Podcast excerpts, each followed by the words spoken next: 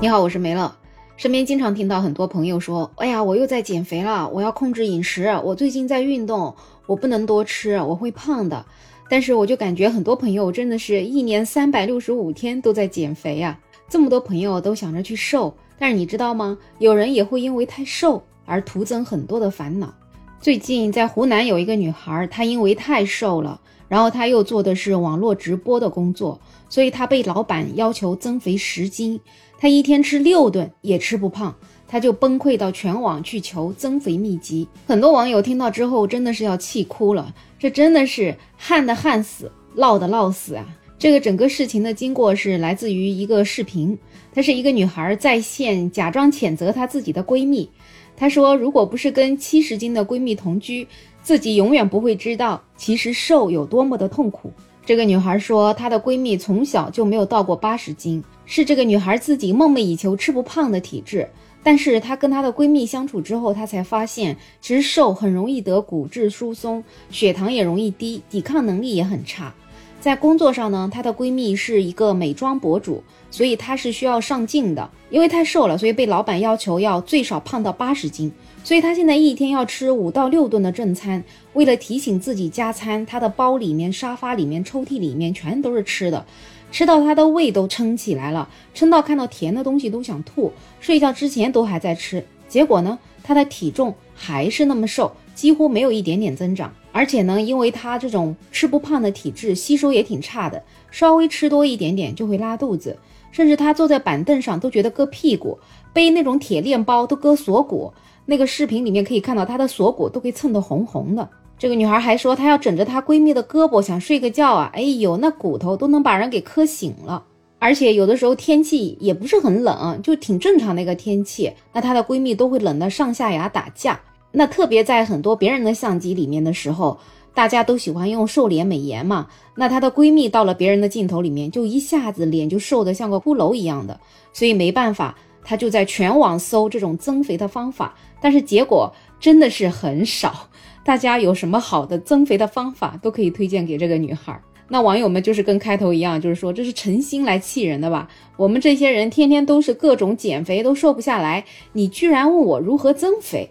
怎么说呢？其实胖瘦可能真的是自己个人的体质问题吧，各有各的优缺点。但是现在确实很多情况就是这样子，胖的想瘦，瘦的想胖。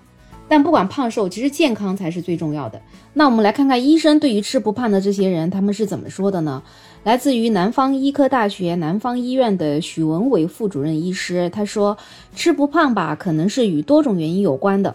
可能是生理性的原因，就比如个人体质啊，或者是运动量太大呀等等，也有可能是病理性的原因，就比如内分泌疾病中的甲状腺功能亢进、糖尿病等等。所以呢，医生是建议，如果你出现了怎么吃都吃不胖的这种问题的话，最好呢是去医院先进行检查一下，明确了原因之后再采取具体的措施。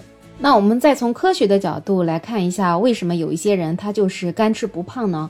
今年七月份，在顶尖的学术期刊《自然》杂志上新上线了一篇研究论文，就为我们找到了这些人天生不容易长胖的一个秘诀。这是德国科学家他们发现的一种跟肥胖密切相关的基因。他们在《自然》杂志上发表的这个研究成果，就证明了怎么吃都不胖，并不是一种错觉，而是真实存在的。他的研究发现，大概有百分之二至百分之四的人携带了一种特殊的基因突变。这种突变会让一种叫肌酐的分子更多的停留在细胞外，促进脂肪细胞的燃烧。所以，拥有这种基因突变的人就拥有更强的脂肪燃烧能力，他的肥胖率要比正常的人低百分之五十九。以下呢，我就会结合领卫干细胞和瘦龙健康这两个博主的文章，来详细解释一下这个具体是咋回事儿。首先呢，我们就必须要知道，在我们体内的肥肉它是分好坏的，好的肥肉我们就称它为棕色脂肪。坏的就叫做白色脂肪，那白色脂肪就广泛分布于皮下组织和内脏的周围，主要是负责把一些能量给储存起来。我们可以理解它为脂肪仓库。那棕色脂肪在细胞内有大量的线粒体，它可以将食物中的能量转化为热能。它的作用也不是为了给我们减肥，而是为了给身体供暖。我们可以把它理解为一种脂肪熔炉。就比如说，新生儿在寒冷的环境当中可以保持体温，或者说我们冬天在冬泳，或者洗冷水澡的时候，这种方法也可以激活我们体内的棕色脂肪。棕色脂肪收到了寒冷的信号，所以它就开始拼命的工作，就会让我们的身体感觉到热起来。所以有的时候你洗了冷水澡之后，你是不是会觉得，哎，我的身体怎么会热了呢？原来就是棕色脂肪的作用。但是现在因为人们的生活条件都变好了，冬天身体都不太会受冻，一般家里都有空调或者暖气。所以就不需要棕色脂肪大量燃烧去维持体温，在这个同时，我们摄入的能量又越来越多，这就导致我们体内大量的棕色脂肪细胞衰老或者凋亡，它的比例就大量的减少。但是棕色脂肪可谓叫鞠躬尽瘁，死而后已。科学家们就发现，连它凋亡代谢的过程都能促进燃烧，尤其是其中一种叫肌酐的分子。它不仅能够加速脂肪燃烧，还能够帮助白色脂肪细胞改邪归正，转变成棕色脂肪去燃脂，对减肥是很有帮助的。那理论上来讲，我们体内应该存在不少的肌酐，那为什么还会长胖呢？这个主要是因为还有一种叫肌酐转运蛋白的存在，这种转运就类似于拖后腿的角色了，它主要是把细胞外的肌酐分子都运到了细胞里面去了。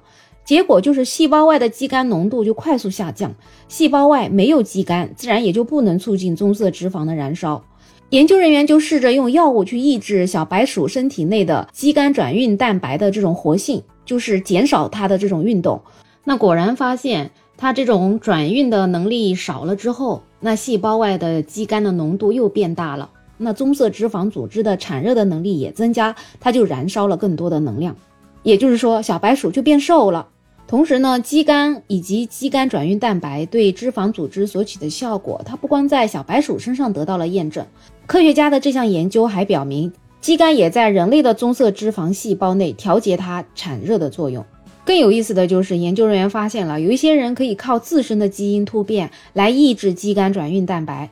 他们对九百多名志愿者进行了基因分析的结果显示，有百分之二到百分之四的人携带了肌酐转运蛋白基因的一种突变形式。这种基因突变的形式就导致他们的肌酐转运蛋白丧失功能，或者是活性很低。所以呢，他们的肌酐在细胞外的浓度就很大。棕色脂肪组织的产热能力就很强，就燃烧了更多的能量。由于燃烧脂肪的能力天生的强，这些志愿者他们一个普遍的特征就是明显的偏瘦，肥胖的几率比其他人大约低了百分之五十九。这一段话我不知道你听明白了没有？我已经尽量结合了那两位健康博主的文章，然后尽量的通俗讲了。反正大体的意思就是说，有百分之二到百分之四的人，他们就是有一种基因突变，这种基因突变的形式就导致他们身体天生具有一种燃烧脂肪的能力，所以他们就是怎么吃都吃不胖。那有了这些结果呢，研究人员就计划下一步会参考那些天生瘦子的基因秘密。